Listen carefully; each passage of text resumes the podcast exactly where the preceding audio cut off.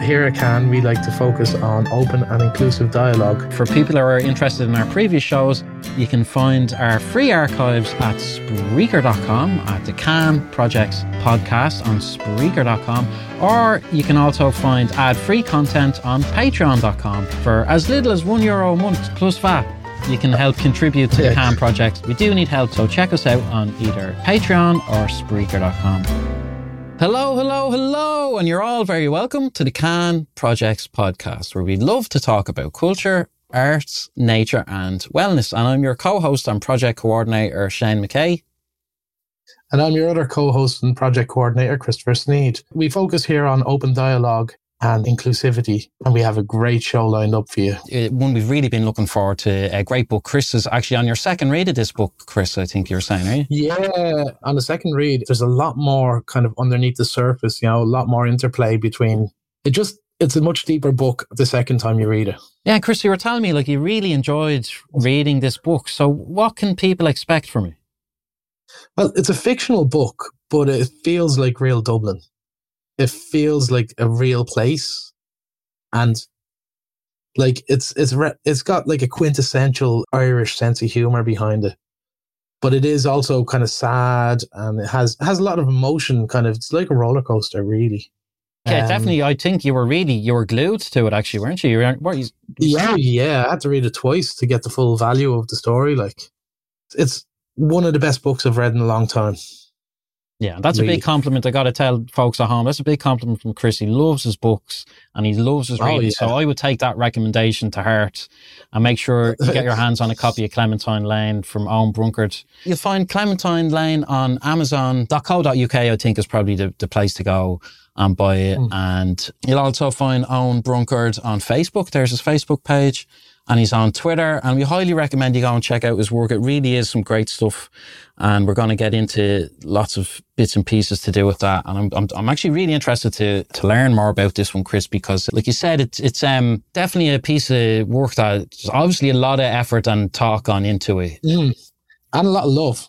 Yeah. There's like, you can tell the obvious passion he has for Dublin. Like, and there's a funny little thing. Um, he actually added in a glossary of terms for the non-Dublinites.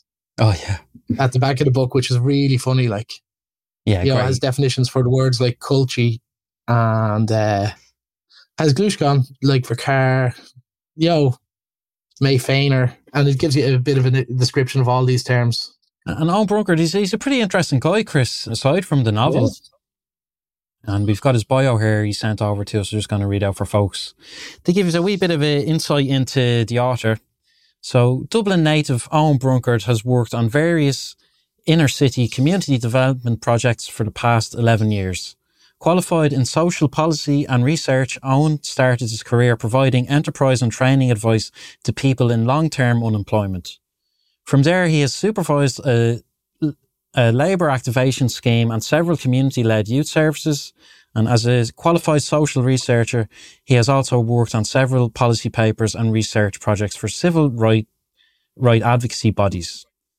When not when not walking with his unfortunate wife, Owen enjoys reading and writing novels that are critical of civil servants, as he is not a civil servant and is somewhat jealous. Owen's official motivation for writing this novel was to create a hopeful, humorous parable for the importance of community in an increasingly isolated and individualizing world. Owen's unofficial motivation was money. and, uh, so great stuff. Really looking forward to this now. So I think I think hmm. without further ado, we're going to bring Owen Brunkert into the virtual shooter here at Can Projects. There we go. Owen, Mr. Brunkert, how are you doing? Oh, not too bad. Great. You're very welcome here. We're absolutely thrilled to have you here to talk about your book. I think I actually there's a bit of controversy about my de- uh, definition of the word culchi because I just kind of said outside Dublin because that's how a Dublin yeah. see a culchi. But if oh yeah, yeah. outside Dublin, there's townie and there's culchi, and they're not happy to be lumped together. No, so they wouldn't be. A bit of controversy about how I define it. yeah, great. And so, will I re- will I read your definition there? Go for it. Just just for just for pig irons.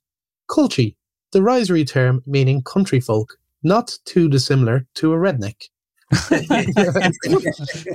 it's great. Yeah, there's a few, you know, my, my, my wife's from Wexford and um, she wasn't happy with the definition. She thought it could be a little tighter, but. Uh, Where did you get the idea for that actually on? Uh, like, was, did, did you, was that something you kind of decided early on you were going to add that in, or, or how did that come about? Well, you know, it's it's only when I was kind of thinking that, you know, I was planning to send, sell the book in England, and actually, as it happens, it sold in Germany, weirdly enough, quite well, and Australia and America and England. And um, British wouldn't be too too bad in this kind of stuff, you know. I mean, obviously, the Irish terms they they wouldn't know directly, but they might take a guess within the context of it but you've no hope in kind of a German setting or like it's a whole different cultural kind of setup, like, you know. So I just thought yeah. I probably need to put some kind of background to what's going on here, you know. And I thought it was a little bit of an opportunity to have fun as well, kind of a fourth dimension thing too, you know. Yeah.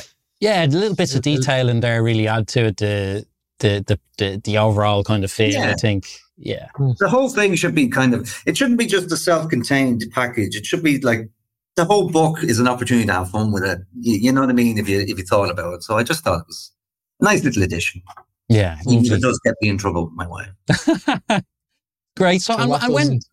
yeah, yeah, that's it. that's the way of it. so, when when when was the book published then? It was published April last year. Uh, it was around April fifth. We went live with it. Um, it was two and a half year process before that. I started uh, writing it in, I think it was mid 2018. Um, so there's an awful lot of editing and rewriting and so on and so forth. But um, yeah, no, we launched it in April.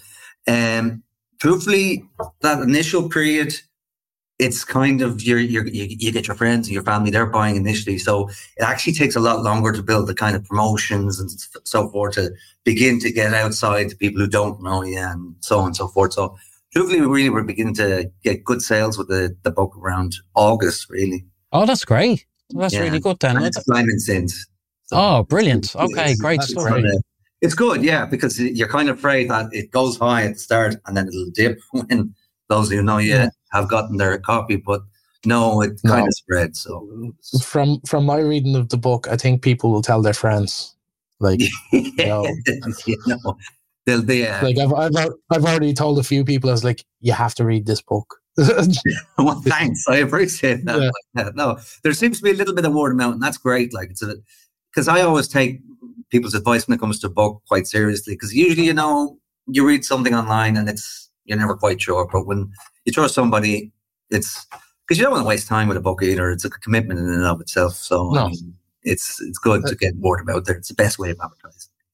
Yeah, and and plus, like as you mentioned there, you know, like there is that there's that initial phase where it's like people you know are checking it out, but once you get outside of that network, you start to get like a really good idea of well, how is it being perceived or what do people really yeah. make of it? Because you, you've a less, you know, like people you know and your friends and your family, there's a bit of, there's a wee bit of bias in there. But when oh, I it's, always tell you it's great, like, and that's what they're for. Because you know, if they told you it was it, it was bad, you'd be kind of broken hearted. it, depends on the friends. Yeah, no, that's so, true too. But um, whether you respect their opinion or not, this is very true. I, got, I kind of got some emails and stuff from, and I tell you where it was a nice kind of grouping in particular was diaspora. I was talking to people, particularly in Australia and America, and they sent emails in, and this is what I remember, and this is very vivid and stuff like that. And from that point of view, it was kind of nice because it was kind of a link back. So I like that. Like for me, that was a, a nice little kind of, you know, I mean, they're mm-hmm. looking, reading this book and it's like, right, that's it. I know exactly this setup. I've been here, you know, and I thought that was nice. So I, I think you should write a, a follow on book called Tayto Crisps for this whole. From a culture perspective, I'll go to me, set it in the park, you know. So, uh, Owen, could you, you I suppose, could you, can you give people a, like a rough idea? What, what should they expect from, from Clementine Lane? Well, I suppose in, a, in its very basic way, it's kind of a soap opera. In a lot of ways, it has that kind of quality to it in that it's real, it's aimed at real, real kind of life as best it can be. Hmm. But I mean, it's a little, I'd like to think a little bit more than that. It's essentially five, maybe four to five directly inter weaving narrative lines set in an inner city community. And essentially, it's about four. It's really about four people trying to deal with isolation in various terms against the backdrop of modern society, um, gentrification of an area, um, the way things are now, modern Ireland, basically. So it tries to mix that as best it can with a bit of humor. Uh, it shouldn't be too hard. Uh, you know, I t- try and take the narrative line of just try and make it as funny as possible, but at the same time, not shying away from the issues as I, I've seen them and I've known no? Mm. No, that's very important. It does, it does, go to some dark places, all right, and it, so like that would be what I would way. Cast that. Oh, it does. It does. There's well, like I, I, my own back, background is I worked in community development in the inner city area for twelve years. So, like, unfortunately, I, have seen that. I, I kind of have that kind of knowledge of the uh, those kind of areas and those kind of lifestyles and that kind of thing. So, it kind of gives you a bit of a an understanding of it. And I don't really want to ignore either, but I think it's more black humor. I mean, mm. you know, I mean, I had a really great guitar teacher, and his whole point of view was it was always harder to write a happy song, uh, but it was worthwhile to do it. And his kind of concept on that was, and it's the same kind of philosophy underpinning it. You shouldn't avoid, like, I don't try and avoid to say something sad or dramatic or, or whatever, but there's a great danger when you're writing something that you might get into a kind of teenager kind of melodrama, like a, like a teenage girl channeling the Bronte sisters. You know, you don't want any of that. You know, yeah, to, to, to try and kind of keep it as as level, but not shying away from the fact that you know this is going to be there, there are parts in life that are kind of dark, but the humor is meant there to kind of offset set that and hmm. give an optimism. Can, well, do you know that's yeah, great.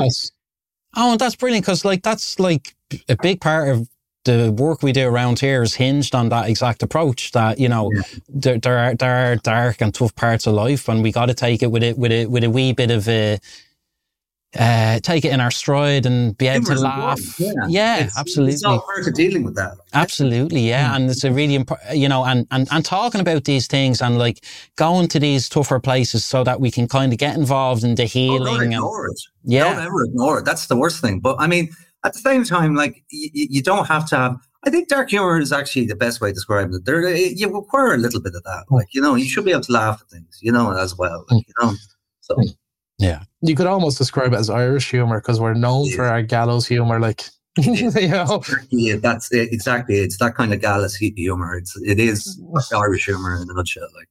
So, Which makes me kind of wonder how it's doing in America. it, could, it, could, it, could, do, it could do really well. You, who knows? might do really yeah, well in, in Alaska or you know, well, you, it's funny where these things turn up. But so you're, you're saying there on it's like 2018 was you, you kind of started it, but was mm. there any kind of precursor to that? Had you did you have it in mind to write a book for a while, or you well, know? I mean, once again, it's that kind of thing. I always kind of wanted to try it. But when you originally start trying to tie around things, you do set into this kind of melodrama, oh, and dramatic, and the rest is a bit Wuthering Heightsy and you're like, oh, this is awful. and then I kind of thought, well, look, what am I really trying to do here? So I kind of sat down and I always liked Flann O'Brien's kind of approach. Flann O'Brien, kind of in that swim Swimmer Two Boards, he talks about um, the characters having control of their own destiny. And it's a very surreal and abstract way of, of thinking. What the way I feel about was I wasn't going to write a plot from the get go and say, this is how they're going to interweave with it. What I was going to do was I was going to think about the characters, who they were, what they believed, what their background was, what they were about, and then launch them into a setting and then spiral out.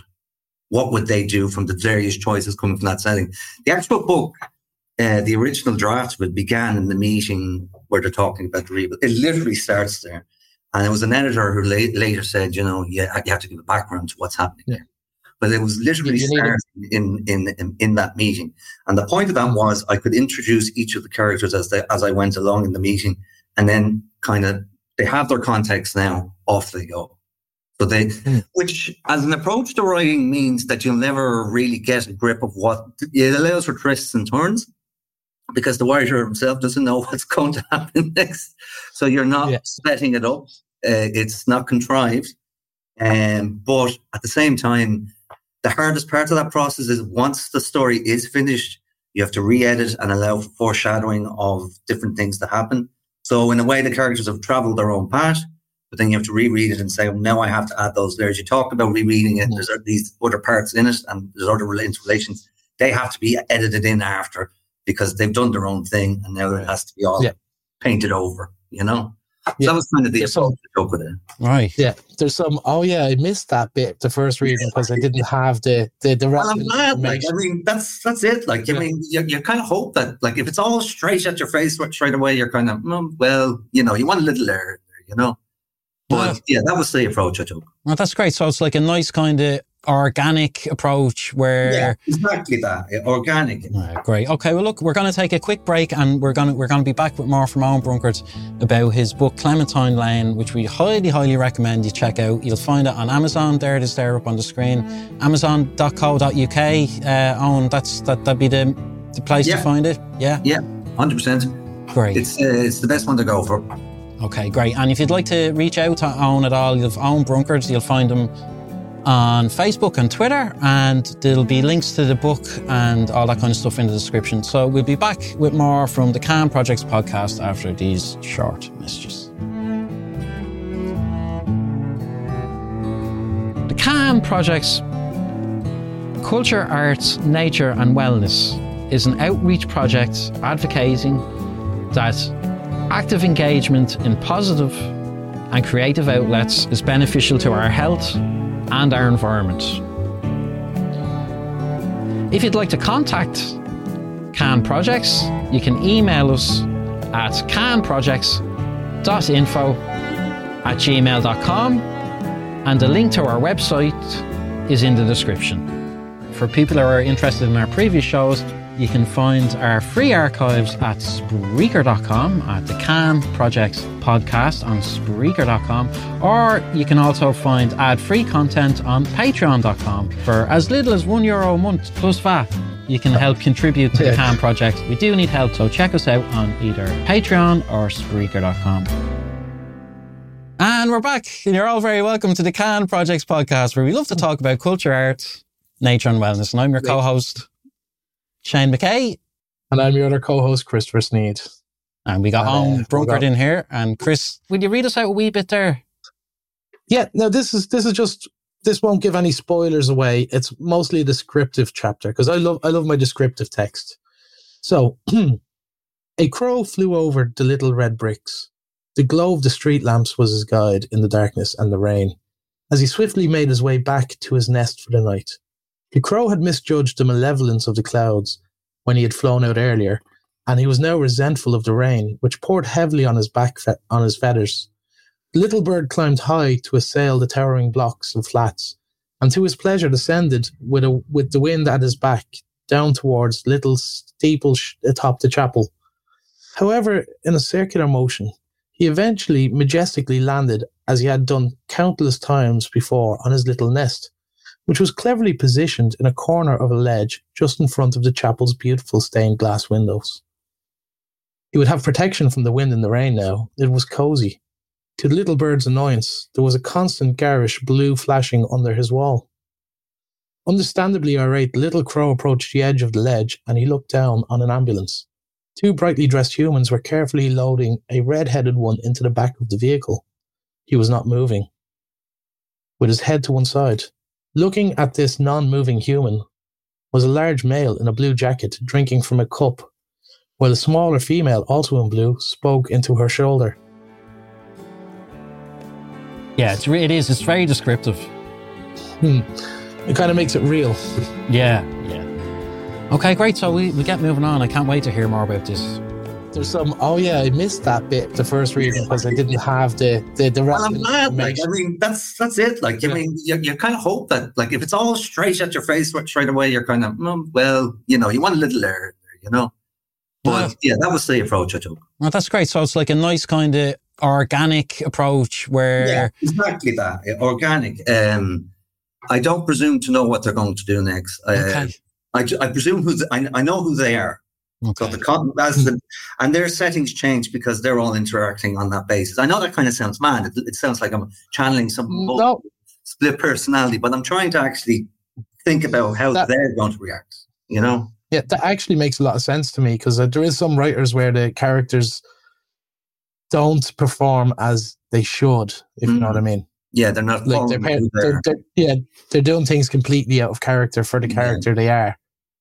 And see, that was Yo. fear. Like, I mean, I, I didn't want them to be uh, kind of, oh, and now it, he does this because it's a, it, it's amazing change in the storyline. I didn't want that to happen. People kind of, Hmm.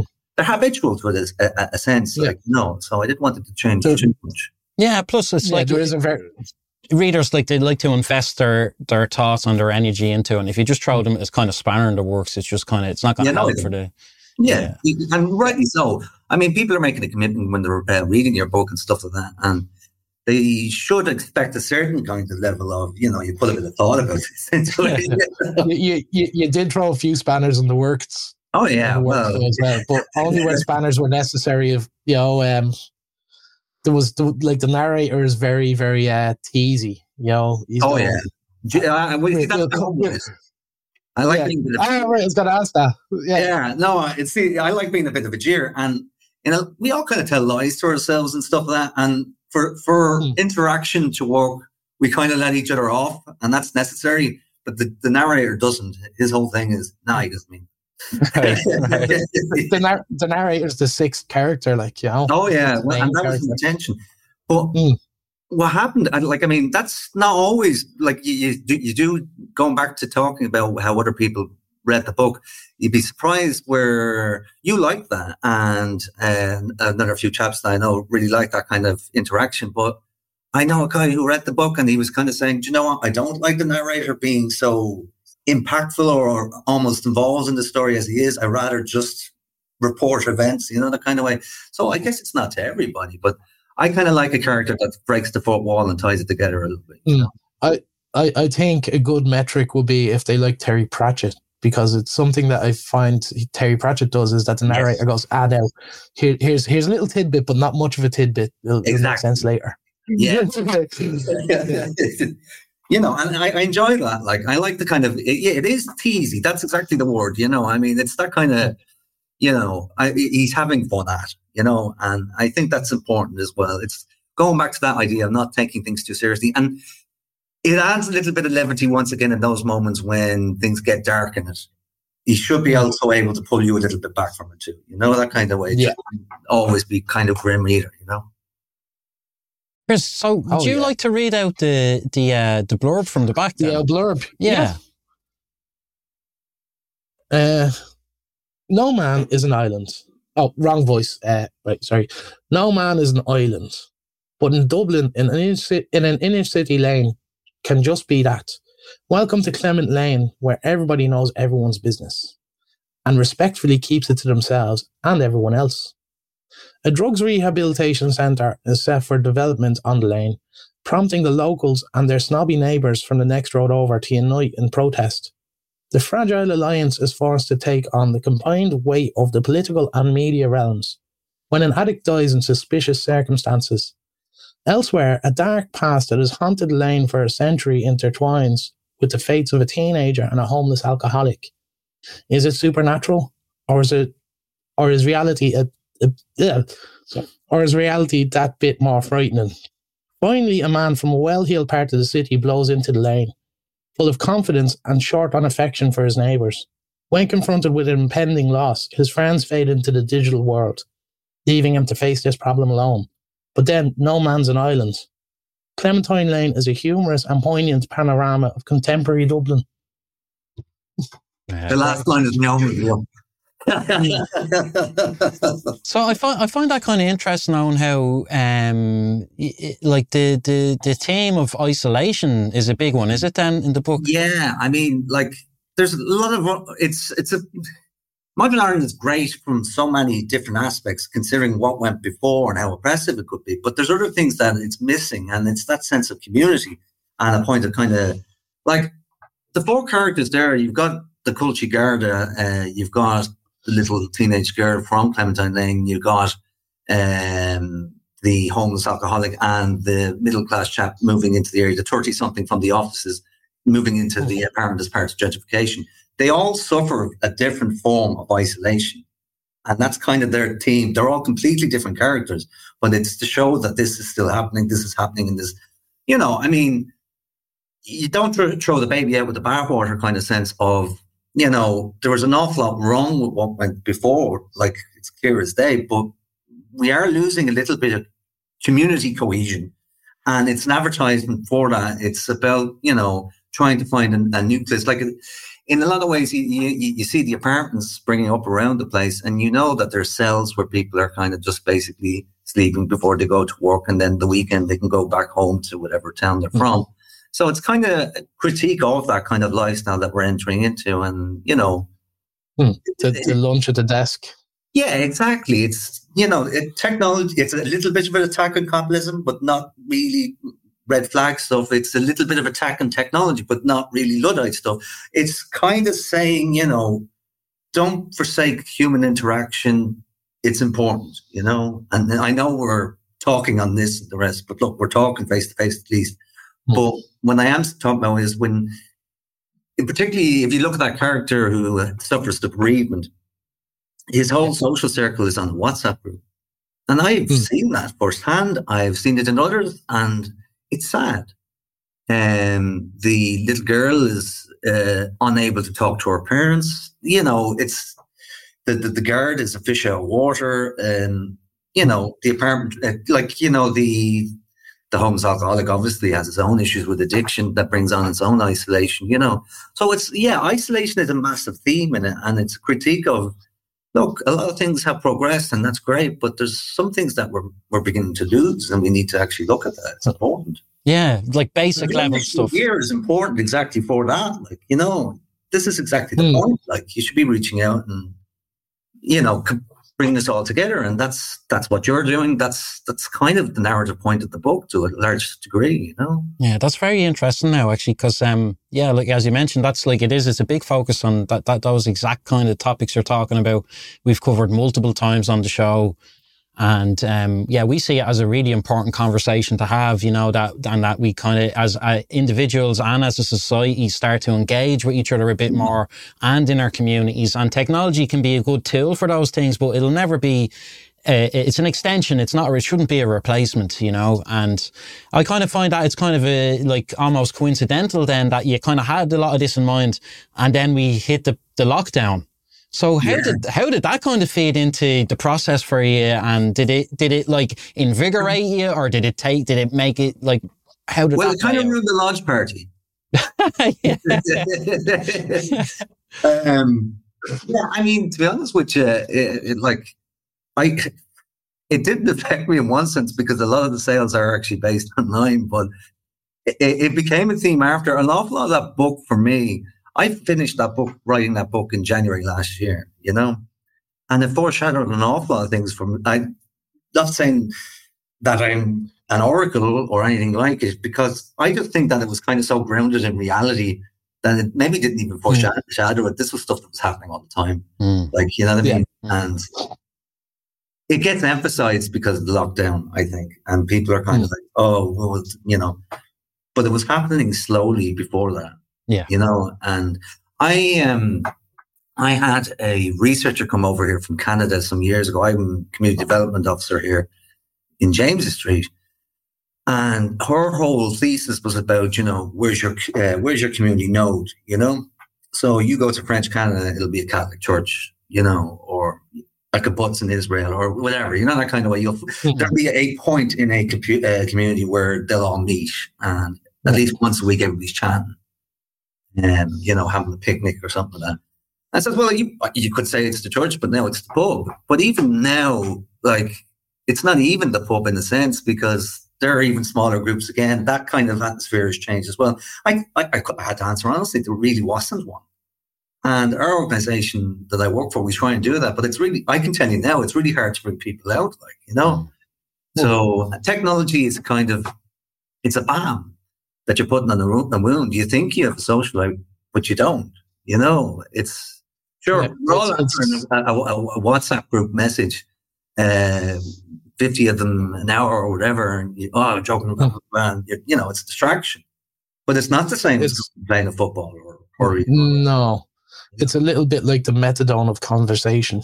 It's, yeah, exactly. Like, I mean, that's it. Yeah. Good way of putting it. Like, I mean, that's exactly it. You, you're kind of in a scenario where you think you, yeah, you, you, yeah, it's medicated. Your, your, your life is, your social life is being medicated. Rather. Well, it's, I, I like to go back to the, um, uh, you know, when, when, when you say, like, if you look at calculators, you know, that as soon as calculators came on the scene, all of a sudden people weren't great at maths anymore. And I Yeah. think it's a similar thing with mobile phones and whatever. And it's kind of like, it's, it's dumbing down conversation, I think. Well, it's over reliance. Exactly. Dumb it down. Yeah. So you have your smiley faces and stuff. Yeah. And I- I mean, it's got, it's got, there's good points to it for sure. But I think we got to, I think that is really, this is a really important conversation, a topic we're getting onto about, we, we need to be aware of that as well because it's like, I don't think it's really measured either yet. Like there's been no real precedent. It's hard to, me- it's, it's kind of hard to measure. It, like, that's the problem. Hmm. If you talk to somebody in, let's say, a qualitative interview and you, you sat them down and said, Oh, what you call it? Do you have a good social life? Oh, yeah. Look, look at all these friends groups, you know, and they'll hold the phone. You know what I mean? They may not realize themselves, you know, that kind of way. Yeah. And I suppose you could do it in the survey sense and kind of how many times do you actually meet your friends face to face, which would be a better question. You know? Hey, that could be a good census. They, maybe there should be adding questions like that on the census actually. you know? because it is um it's unprecedented like this uh the thing with Hmm. technology and like we, again we've done we've we've covered it a good bit and like we've spoken a bit about how you know this interaction with the phones and stuff like it's a bit Mhm. it's a little bit like a slot slot machine sometimes you know Hmm. where there's things flashing up at your face and you get positive reinforcement and yeah, well, that's the, the other side of it. Like, you know, yeah it's and there's actually in in some countries they actually have computer addiction treatment facilities. wow. You know, because Kind of- people are that. You know, It's a bit bleak. It's very Black Mirror, really, isn't it? It's, yeah, yeah, yeah. Yeah. It's not, you great, know, you know. no. But um, it's all about the dopamine, you know. Yeah. Yeah. That's it. Yeah. And so I suppose in a lot of ways it was kind of that. And it's a rather on the nose kind of thing of, I, I don't think it gives anything away, but to say that I'm pushing this way, you know, it's Mm. good when they're all together. Like the, the, the, the, Yeah, the rehabilitation center, the politics, they're all strawmen. It's to get them together, you know, that kind of way. yeah, yeah, yeah. Um, no, that's like especially towards the end of the book, it's kind of you know, you do you do you do make that point fairly clearly, like, Yeah. but without being too without being too kind of head patty, you know. yeah. Well, that's the see. That's the danger, isn't it? Like, don't be a bad Yeah. When, when, you throw in the moral, don't put in too much moral. that's it. You know, you, you need your ice cream with it. Like, that's that's long the short of it. That's the. But that's the other thing about it too, and it's why humor is important and all of that kind of thing as well. Like, I Mm. mean, you don't want to be uh, pious or someone to moralize at you because. As you say, it's patronizing. So if you're reading this, you, you've spent money on a book, and to some degree, yeah, grand, you want to think about things, and that's what the author is trying to do to some degree, I'm sure. But also, you want to be entertained, and that's why you bought the book mainly, right? Hmm. And that's a fair assumption to have for the thing. So you don't want somebody preachy going, oh, you know, chicken little, little the sky's falling, like you know, um, we don't socialize enough anymore, and it's your fault. You know, you don't want to do any of that kind of routine. You want to actually No. say, look, this is something worthy of thought, but you know, enjoy the book. Yeah Yeah. Right, great. Okay, well, look, we're going to be back with more from Owen Brunkards next month about his book Clementine Lane, which we highly, highly recommend you check out. You'll find it on Amazon. There it is, there up on the screen. Amazon.co.uk. Uh, Owen, that's that. That'd be the the place to find it. Yeah, Yeah. Hundred percent. great. It's uh, it's the best one to go for. And if you'd like to reach out to Owen at all, you'll Owen Brunkards. You'll find him on Facebook and Twitter, and there'll be links to the book and all that kind of stuff in the description. So we'll be back with more from the Can Projects podcast, and part two is available now on patreon.com. When we can, Chris, what do we like to do? help each other, help us all. That's it. Yep. Song of Fáil Gachtainna, Owen Brunkards, thanks a million. Thanks for having me on. Slán Slán. Stop. And the Can Projects email is canprojects.info at gmail.com.